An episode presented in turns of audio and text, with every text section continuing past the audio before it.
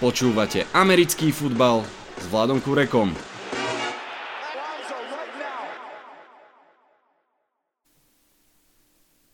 Volám sa Vlado Kurek a hlásim sa vám zo štúdia 8.0.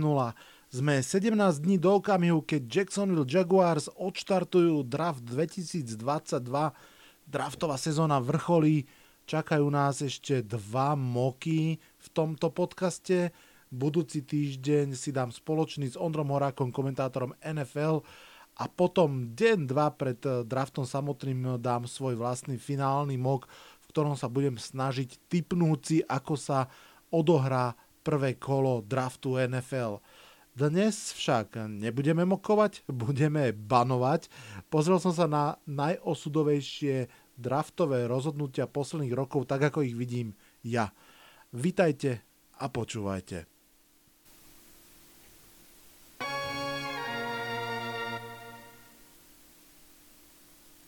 Kým sa dostaneme k hlavnej téme, k fatálnym omylom v drafte, pozrieme sa okolo ligy, čo sa udialo za posledných pár dní alebo za uplynulý týždeň a nemôžeme začať samozrejme nikde inde ako smutnou správou. Dwayne Haskins, quarterback Pittsburghu Steelers, nešťastne zahynul ráno eh, pri mm, incidente, keď bol pravdepodobne zrazený automobilom Čest jeho pamiatke.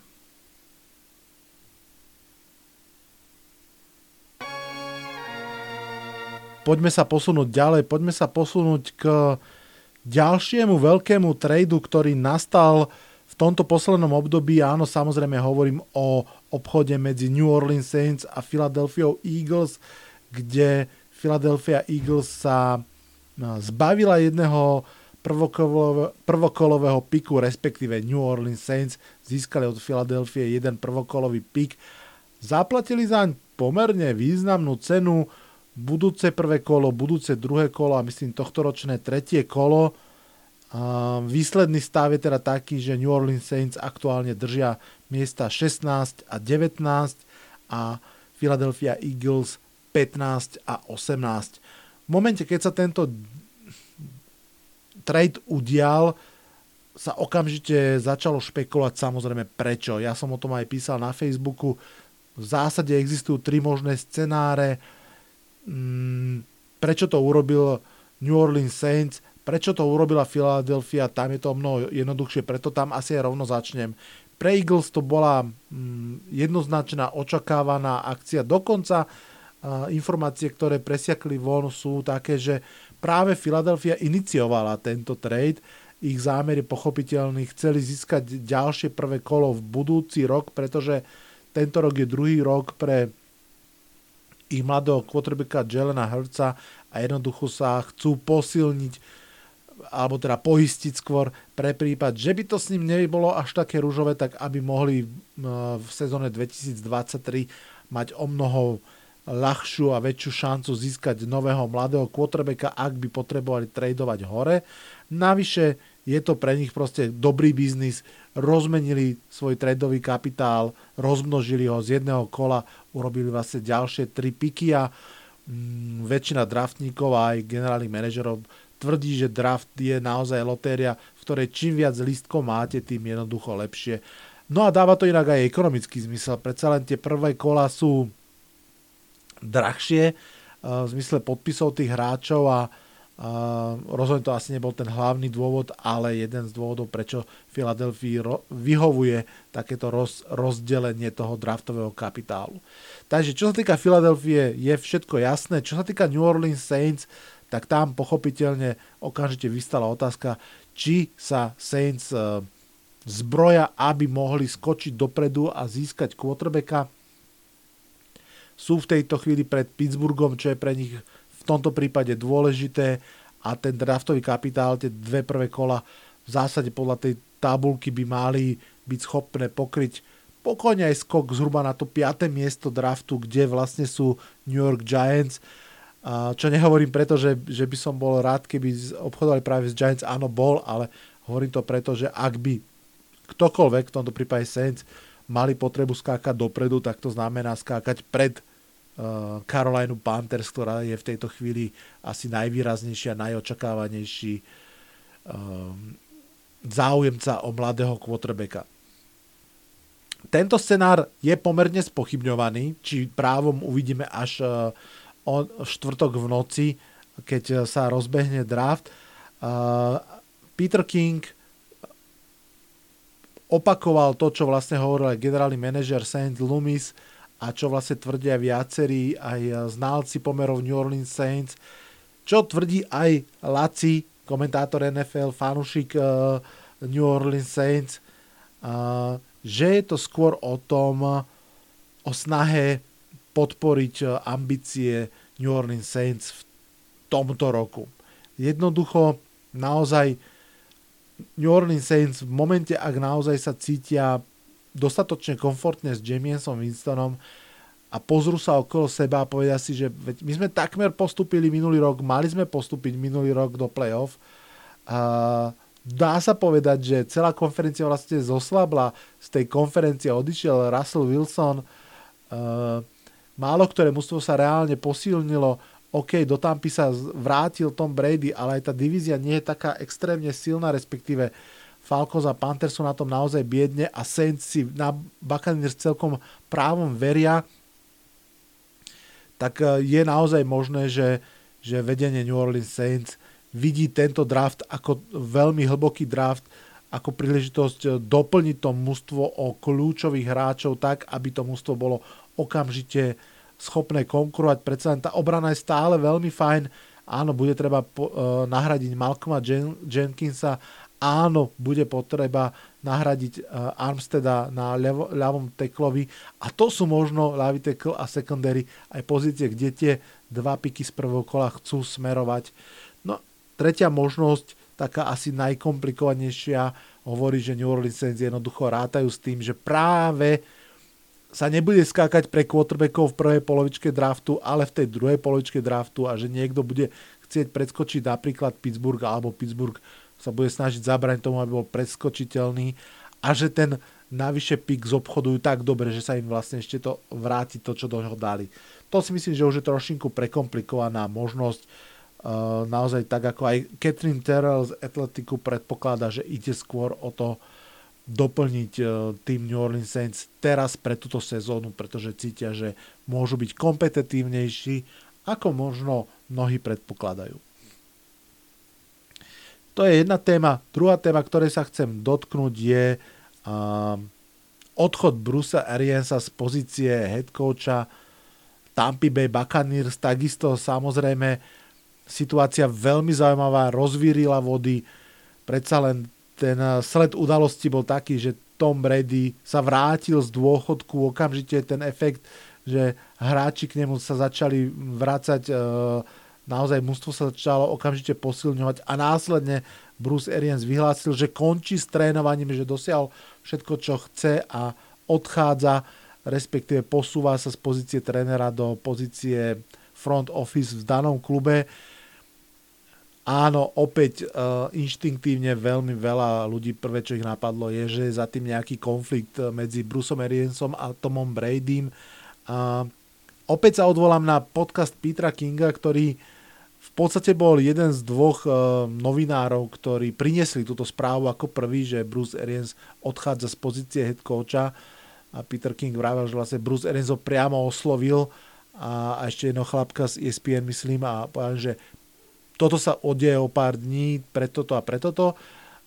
Sám Peter King povedal, že nevie, či to je celá pravda, nemôže povedať, že neexistuje konflikt medzi Tomom Bradym a Bruceom Ariansom, ale ani nemôže povedať, že existuje.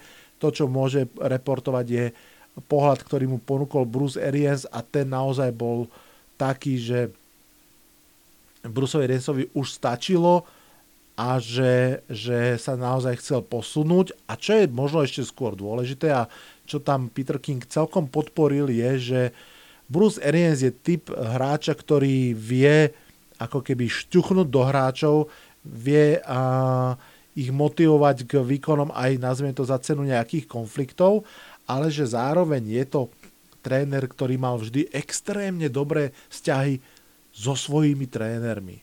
S, s trénermi, ktorí pracovali pre neho a že Bruce Arians toto videl ako určitým spôsobom pomoc a výťah pre svojich trénerov, aby ich nejakým spôsobom posunul ďalej. Špeciálne Toda Bolsa, ktorý v podstate z pozície defenzívneho koordinátora Bakanir sa posunul na pozíciu head coacha. Mnohí isto viete, že vlastne druhýkrát v kariére sa stal head coachom a myslím si, že v tejto chvíli zároveň teda sa stal aj iba tretím čiernym head coachom aktuálne v, v lige. A Peter King tam práve hovoril o tom, ako Bruce Arians podporoval diverzitu trénerskú aj čo sa týka minoritných e, trénerov, aj čo sa týka zamestnania napríklad žien v, v, v klube. V podstate faktom je, že v tejto chvíli Tampa Bay Buccaneers je klub, ktorého aj head coach, aj ofenzívny koordinátor, aj defenzívny koordinátor, aj special team koordinátor, všetci patria k, k minorite.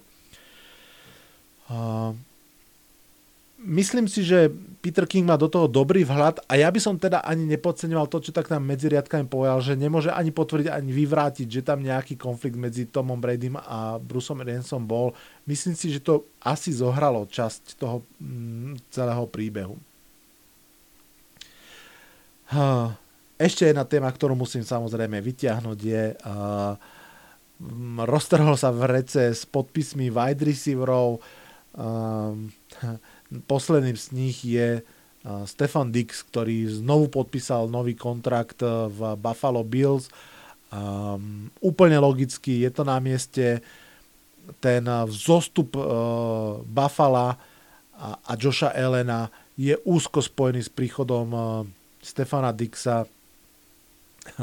možno ste zachytili, možno nie, ale uh, keď sa rozvírili tie vody a, a Kirk bol podpísaný a potom Adams prestúpil a potom vlastne aj uh, Tyreek Hill prestúpil, tak uh, niekedy paralelne medzi tým mladší Dix, uh, ktorý je v Dallase, hodil na, na Twitter uh, taký ten provokatívny lanársky status, že, á, že to by bolo super, keby sme si s bráchom zahrali v jednom ústve, čo inými slovami znamenalo, že poď do Dallasu pochopiteľne to bolo veľmi málo realistické, keďže Dala sa v podstate musel zbaviť Amari Kupra, aby vôbec ako keby udržal platový strop niekde, kde ho potrebuje mať. Ale doslova na ten, naozaj na ten tweet uh, mladšieho Dixa, že, že poďme hrať spolu, Josh Allen tweetol odpoveď, že nie. No a uh, pár dní na to uh, to nie povedal aj front office, keď uh, dali uh, Dixovi novú zmluvu myslím si, že na v podstate tejto chvíli na 6 rokov je uh, zaviazaný v Buffale a dá sa povedať, že v tejto chvíli to tak vyzerá, že by to mala byť jeho už finálna destinácia, ale vieme, ako to chodí um, v modernej NFL a špeciálne mám pocit, že v tom jemne primadonovskom svete receiverov. Každopádne Dix a Buffalo Bills uh, sú stále realita.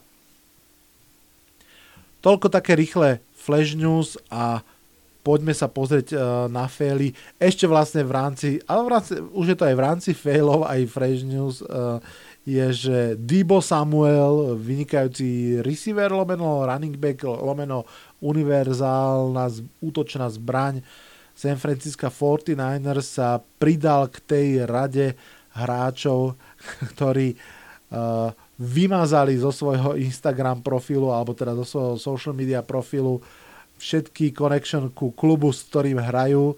Áno, tento tínedžerský pasívno-agresívny spôsob, ako sa ozvať, že som nespokojný, že niečo chcem, to niečo znamená kontrakt, nové peniaze, je za mňa fail, proste je to smiešne. Zase na druhú stranu, áno, a ja teraz o tom rozprávam, asi možno viac ako keby len napísal, že chcem nový kontrakt. Každopádne uh, San Francisco 49ers musí riešiť tieto situácie, takisto mladý Bosa potrebuje nový kontrakt alebo bude chcieť nový kontrakt. Zároveň sú tam trošku kapovo zatiaľ viazaný na Jimmyho Garapola, ktorého sa im zatiaľ nepodarilo tradenúť kvôli tomu, že mal operáciu a sú na ňo naviazané 20 miliónov dolárov. Uvidíme, ako sa z toho vyhrabe San Francisco my poďme už na tú hlavnú tému, na tie draftové faily. Počúvate štvrtú sezónu podcastu Americký futbal s Vladom Kurekom. Čo mám na mysli tými draftovými failami? Draft je plný failov, o tom asi nikto z nás nepochybuje. Je to naozaj a doslova lotéria alebo mačka vo vreci, alebo ako to povedať, napriek miliarde dát a stále pokročilejších technológií z univerzít. Reálne si myslím, že najmudrejšie NFL hlavy nevedia úplne správne draftovať. Ťažko povedať, či je to v tom, že sú už stratení v dátach. Skôr si myslím, že ten prechod z univerzity do NFL je tak veľký stále, ten skok, že je ťažké presne si povedať, že čo sa prenáša z tej univerzity do, do ligy a čo nie, kedy vlastne je dôležité, aby ten hráč bol hlavne atletický, kedy je dôležité, aby mal hlavne vysokú produkciu, na univerzite, kedy je dôležité, aby veľa hral, kedy stačí, že aj málo hral, ale dobre. Je tam toho strašne veľa. O tom, že draft je lotéria, vlastne svedčí to, že možno viete, možno nie, že hráči ktorého draftového kola majú najväčšie zastúpenie v mústvach NFL. A je to samozrejme teda, sú to prvokoloví hráči a na druhom mieste sú nedraftovaní hráči. Áno, nedraftovaných hráčov je v kluboch NFL viac ako hráčov z druhých, tretích, štvrtých a tak ďalej kôl. Zase dáva to zmysel aj ten, že väčšinou z každého draftového kola proste to mústvo má jedného hráča. Celkovo sa proste draftuje 300, koľko, 50 hráčov, 355, neviem presne z hlavy a vlastne tých nedraftovaných je v zásade v vozokách neobmedzené množstvo. Kluby si ich berú, koľko sa im zmestí, koľko chcú. Takže aj ten pool je vlastne um, o kus väčší ako, ako v prípade draftu. No, keď sa vravel, že, že kluby nevedia draftovať, respektíve ani tí draftoví odborníci, skauti, uh, generálni manažeri a tak ďalej nevedia, tak špeciálne to platí pri quarterbackoch naozaj, tam, tam uh, stačí, keď pojme do, do, do tej najbližšej uh, prítomnosti, ak sledujete NFL už viac ako rok, dva, tri a že um, máte to ako keby v živej pamäti, spomente si, že, že nikto netvrdil, že Josh Allen bude vynikajúci quarterback. Skôr sa pochybovalo vôbec nikto, alebo rozhodne nie nejaká akože kritická väčšina, netvrdila, že Patrick Mahomes bude výborný quarterback. O Patrickovi Mahomsovi sa hovorilo v jeho drafte ako o tom treťom quarterbackovi, o tom menej zaujímavom quarterbackovi za Mitchom Trubiským a Deshanom Watsonom. Si to veľmi dobre pamätám.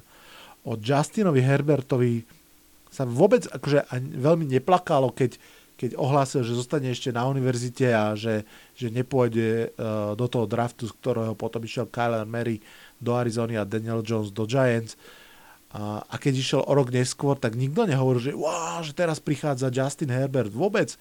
Hovorilo sa o Burovovi, ktorý mal uh, famoznú sezónu, a ktorého LSU všetko vyhralo. A potom sa hovorilo o Tuovi, ktorý bol proste obrovský talent s obrovským otáznikom zdravotným. Justin Herbert tam bol taký prífrcok, že a bude tam aj Justin Herbert. Proste Patrick Mahomes išiel z 12. miesta, Justin Herbert išiel zo 6. miesta ako tretí, Josh Allen išiel ako tretí quarterback svojej triedy. Lamar Jackson išiel ako 32. quarterback, aj keď Lamar Jackson možno jeho nie je úplne fair v tomto kontexte spomínať, pretože predsa len on bol naozaj tak strašne odlišný, tam bolo evidentné, v čom je úžasný a vôbec nebolo jasné, že to bude transformovateľné do profutbolu a úprimne si myslím, že málo ktorý iný klub ako Baltimore Ravens by dokázali sa tak zmeniť a zmeniť svoje vnímanie futbalu, aby mohli naozaj vytlačiť z Lamara Jacksona to, čo sa im podarilo. A, no, samozrejme, vôbec nehovorím o Bradym, to, to, je, to je unikum, to naozaj nespomínajme, ale Kirk Cousins, Russell Wilson, Doug Prescott, to sú všetko tretia nižšie kola. Naopak, NFL bola presvedčená, že Jared Goff, Marcus Mariota, Carson Wentz sú úplne skvelí. NFL bola presvedčená, že Josh Rosen a Sam Darnold sú určite lepší ako Lamar Jackson. Hej. Uh, proste uh, je to veľmi ťažké, je, je na to veľa dôvodov. Jednak to, že teda niekedy sú medzi, medzi quarterbackmi naozaj takí tí jednorožci ako Lamar Jackson tým behovým poňatím, uh, Josh Allen tou svojou fyzickou prípravou, aj keď tam už predsa len NFL trošku mohla poznať ten príklad cez Kema Newtona. Uh, iným dôvodom je to, že napríklad ten quarterback hrá proste v slabom alebo zle vedenom mústve a tým pádom um, to trošku celé na ňo pada a NFL nevie odtriediť, že čo je kvalita quarterbacka a čo je kvalita mužstva, alebo čo je nekvalita uh, quarterbacka a nekvalita mužstva. A to už aj nehovorím o tom, že, že pred rokmi uh, NFL uh, vážne, vážne zvažovala do poslednej chvíle, kto je lepší, či Ryan Leaf alebo Peyton Manning. To, to hovorí asi za všetko.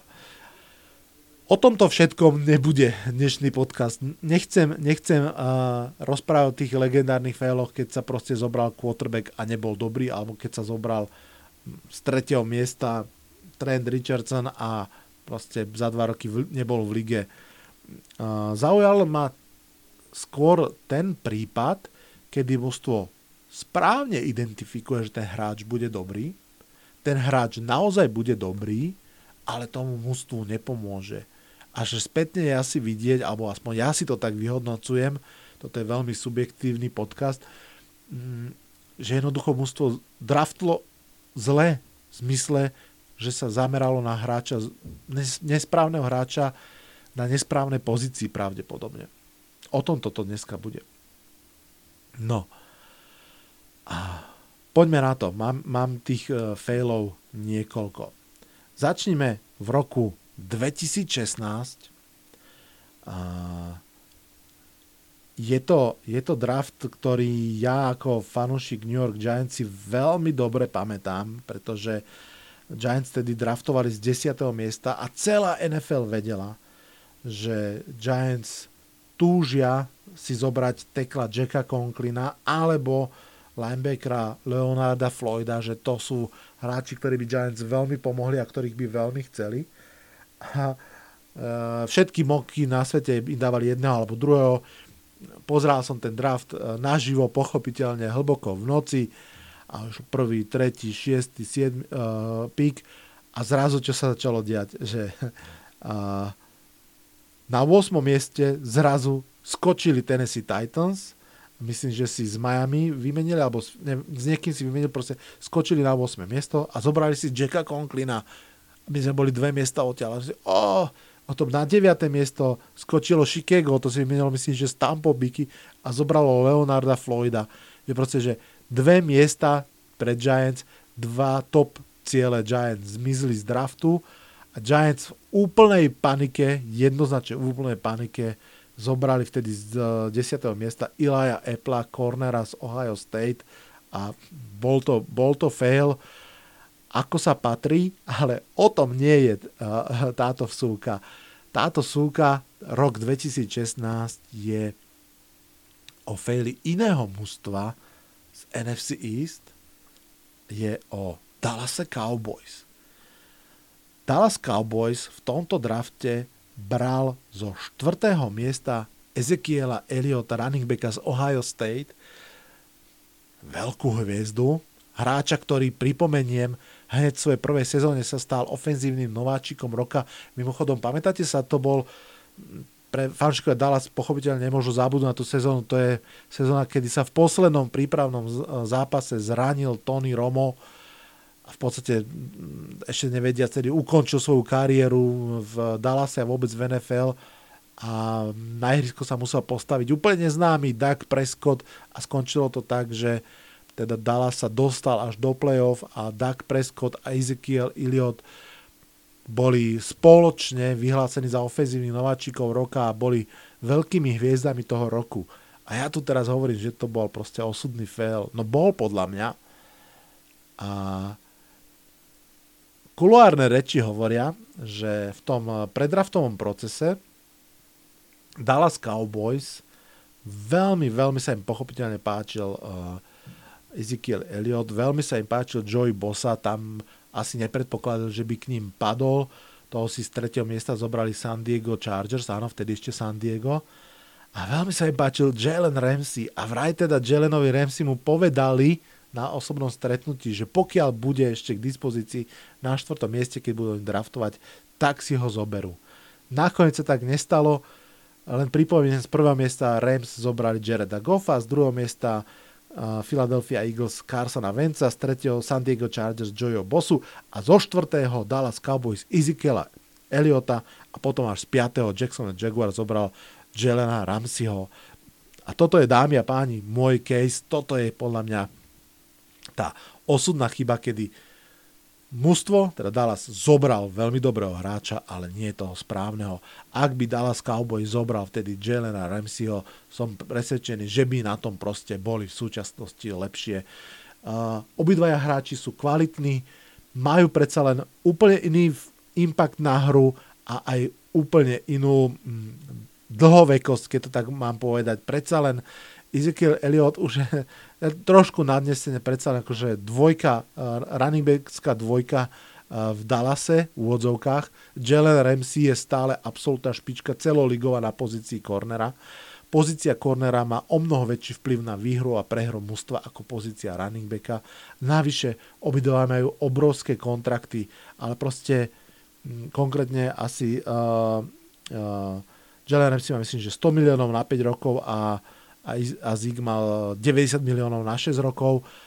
A pri tom cornerovi sa to o mnoho viac znesie ako pri tom running backovi. Uh, už som to spomínal. Myslím si, že jeden z falloutov toho masívneho kontraktu pre Zika Eliota bol napríklad aj odchod Amari Coopera.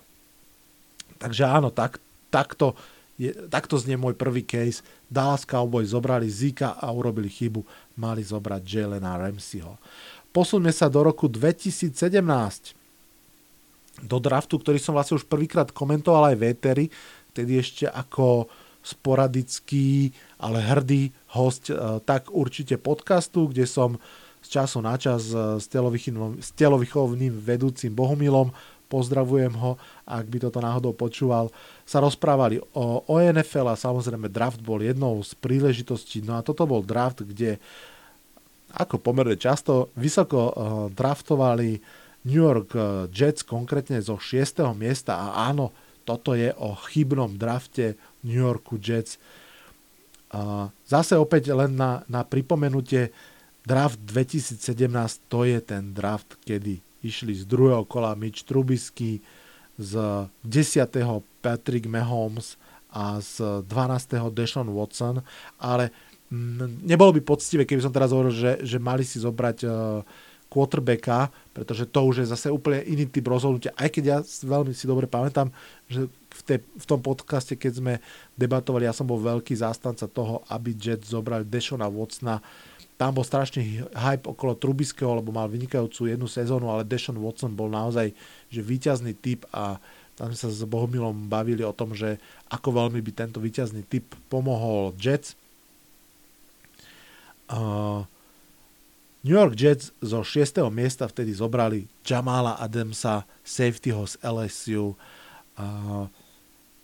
Výborný hráč v tej chvíli, aj v začiatku NFL kariéry výborný hráč, okamžite si získal renome v celej lige, vyzeral byť vodcom tej obrany gangu Green, no ale veľmi rýchlo sa ukázalo, že tým vodcom až takým nie je to jeho agresívne ťahanie sa za kontraktom a snaha potom ísť za každú cenu von z klubu naozaj pôsobili deštruktívne a v podstate veľmi rýchlo mm, vtedy nového generálneho manažera Joe Douglasa, ktorý vlastne prišiel, keď už bol, bol uh, Jamal Adams draftovaný do klubu, mu nedával ako keby veľmi na výber, veľmi tlačil na pilu toho, že som populárny, som kvalitný, vydúpem si cestu preč z tohto klubu.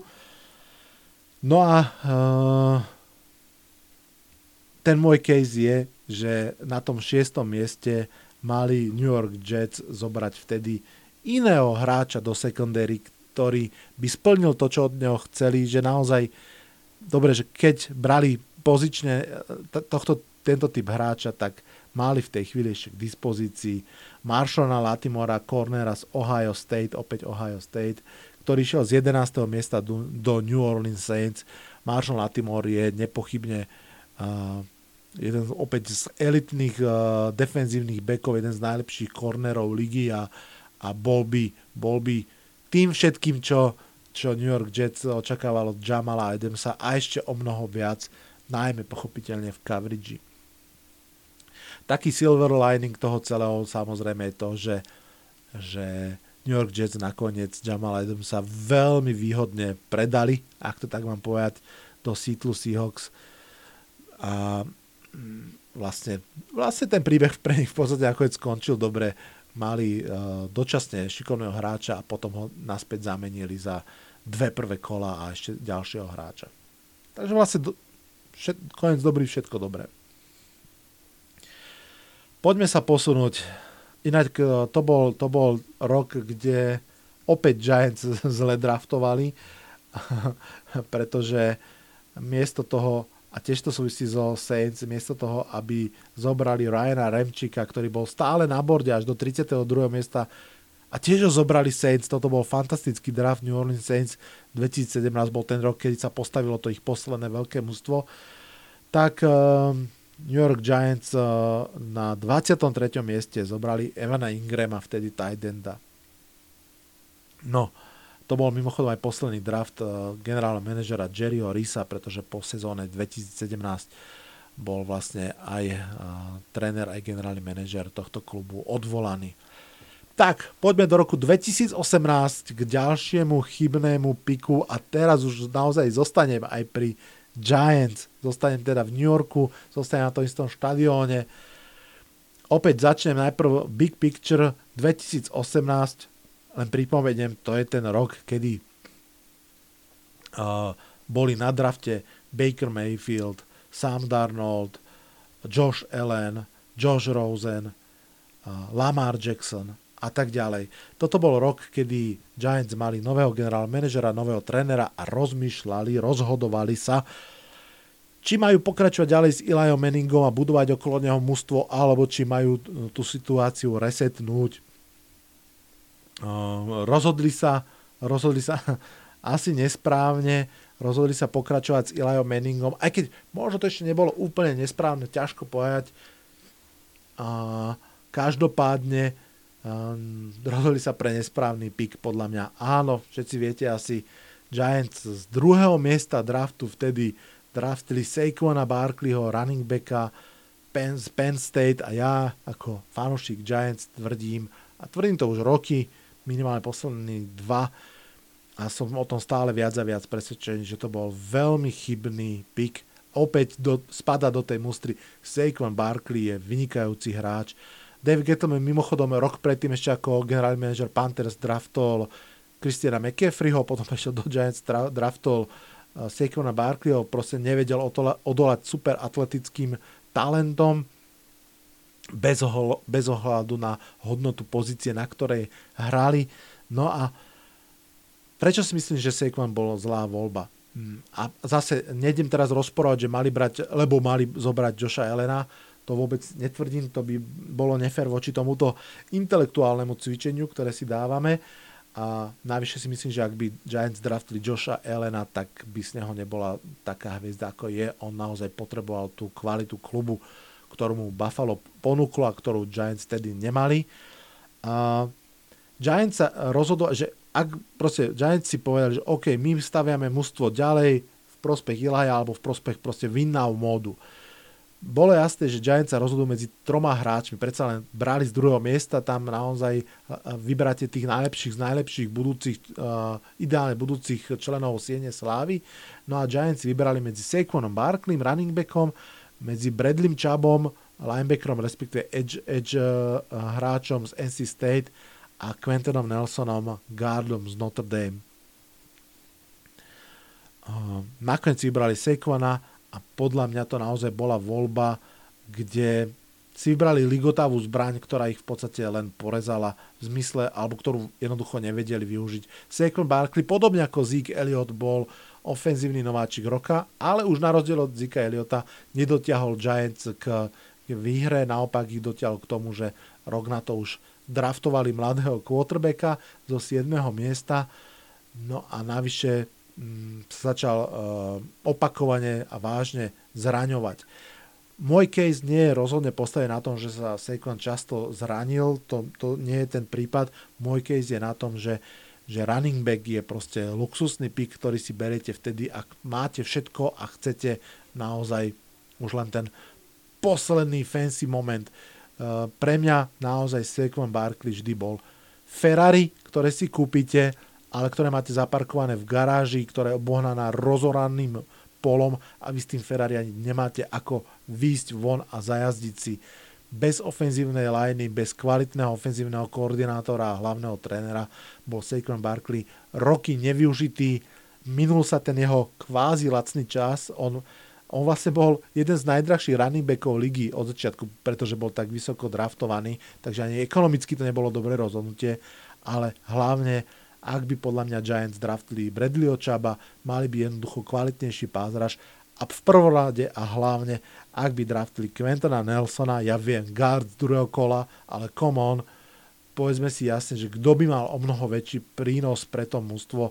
Quentin Nelson dokáže sám uh, vybolstrovať tr- možno až polovicu ofenzívnej linie, že naozaj že pravým plecom pomáha centrovi, ľavým plecom pomáha ľavému gardovi, pardon, ľavému teklovi a vidíme, ako vyzerá uh, ofenzívna linea Indiana, Indianapolisu Colts, napriek tomu, že tiež už ako keby je doráňaná a chýbajú tam niektorí hráči, tak proste Quentin Nelson to stále drží na svojich pleciach a ja som hlboko presvedčený, že aj útok uh, Ilaja Manninga a aj útok následne mladšieho, mladého quarterbacka by bol o kus lepší, keby proste mal kvalitnejšiu ofenzívnu líniu, ktorá by bola postavená na Quentonovi Nelsonovi. Takže to je, to je môj pick uh, pre fail z roku 2018. No a poďme sa posunúť ešte k jednému failu a ten je z roku 2021, áno, z posledného draftu. A opäť podobne ako, je to pick, ktorý podľa mňa je, že cez kopírák, alebo case, ktorý je cez kopírák New York Giants. Opäť je to uh, situácia, kedy po A Mústvo malo starého quarterbacka, malo nové vedenie klubu. Mústvo sa rozhodovalo, či pokračovať so starým quarterbackom a do, doplniť ho e, arzenálom útočným, alebo, alebo začať reštart. Mústvo, ktoré urobilo to isté rozhodnutie a podľa mňa nesprávne. Áno, pochopiteľne hovorím o Atlante Falcons, ktorá si z štvrtého miesta draftu 2021 zobrala Kyla Pizza, Tidenda, Uh, opäť áno, najatletickejší možno freak celého draftu, veľká, veľká hviezda, veľký libling, jednorožec draftu, hráč, ktorý mal uh, posúvať hranice toho, čo dokáže tight end a byť skôr uh, wide receiverom a tight endom v jednom tele. To všetko v zásade aj môže byť pravda, ale výsledok je ten, že, že Atlanta Falcons jednoducho preváhala kľúčové obdobie svojej prestavby. Spomente si, minulý rok v drafte po veľa, veľa rokoch sa udialo to, že z prvých troch miest išli traja quarterbacki. Trevor Lawrence, potom išiel Zach Wilson, potom išiel Trey Lance. To znamená, Atlanta na štvrtom mieste si mohla brať najlepšieho hráča draftu. Stále si mohla zobrať aj quarterbacka. V tej chvíli bol aj Mac Jones, aj Justin Fields k dispozícii a stále tiež mohla zobchodovať svoje, svoje miesto a, a posunúť sa a získať ďalšie píky v prospech e, niekoho, a teda v prospech ďalšie píky pre seba a posunúť to miesto pre niekoho, kto chcel quarterbacka. Jasne, že nevieme, či sa snažili draftovať, teda tradovať a, a nešlo to, alebo čo, ale bez ohľadu na to, proste z tých troch scenárov si vybrali ten najhorší. Zostali na štvrtom mieste, nezobrali quarterbacka, zobrali hráča, ktorého v úvodzovkách nepotrebujú, respektíve im nepomáha. Atlanta Falcons aj s Kylom Pizzom bola veľmi slabúčké mužstvo. Ja viem, odišiel Julio Jones, uh, Kelvin Ridley v podstate ne, ne, neexistoval, nefiguroval v tom mužstve.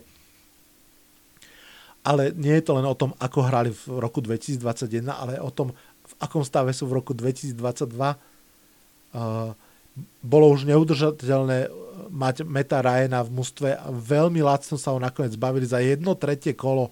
Absurdne lacno sa zbavili veľmi kvalitného hráča, pretože jeho kap už bol tak obrovský, že jednoducho ho nevládali mať v mústve.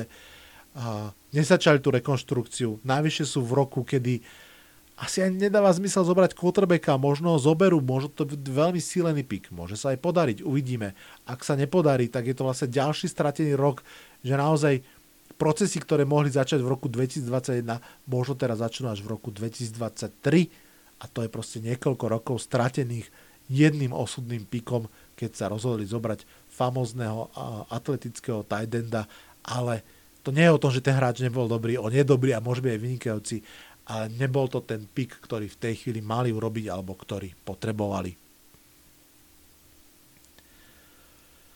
Fú, som sa rozrozprával. Na túto istú tému mám aj e, článok, ktorý tak ako každý týždeň vyjde e, na Sme.sk, v, e, na Sportnete, v rubrike Pick 6. Odporúčam vám prečítať, ak to chcete v takej kondenzovanejšej podobe a odporúčam vám to prečítať aj preto, lebo tam som uverejnil jednu časť, ktorú už sem do podcastu nezmestím a to je, že očakávam, veštím, obávam sa, vyberte si sloveso, že podobnú chybu urobí jedno mužstvo v top 10 eh, aj tohto draftu. Ktoré, aké, prečo, tak eh, to si môžete prečítať eh, na smečku podrobnejšie. Ja len teraz poviem v dvoch vetách, že nie, nie je to ani mužstvo, ktoré podľahne lákavým, ale nestálym talentom, ako je Kevin Thibodeau alebo Trevor Walker. A ani to ani nemám na mysli mužstva, ktoré by teoreticky chceli zobrať Malika Willisa a tak ďalej. Mám na mysli, že to je Jacksonville Jaguars, ak naozaj zoberú edge rushera a nie uh, tekla. Pre dnešok je to všetko. Budeme sa počuť v pravidelnom tempe ďalej. Tak ako som vravel, čakajú nás ešte dva moky. No a veľmi, veľmi pravdepodobne, tak trošku to slubujem, ale nie 100% záväzne. Veľmi rád by som v piatok po, po prvom draftovom kole urobil jeden podcastový špeciál, um, kľudne aj kratší, ale že naozaj aktuálne k prvému kolu draftu NFL 2022 by som chcel spraviť uh, takýto, takú rýchlu reakciu. Ešte v piatok by to vyšlo von, asi nie ráno, ale cez deň a, tak sledujte piatkový podcast alebo sociálne siete Facebook v americký futbal s Vladom Kurekom, Instagram toho istého mena alebo Twitter Vlado podtržní Kurek. Keď ten podcast sa mi podarí dať von, tak samozrejme, že tam dám hneď info, že sa tak stalo.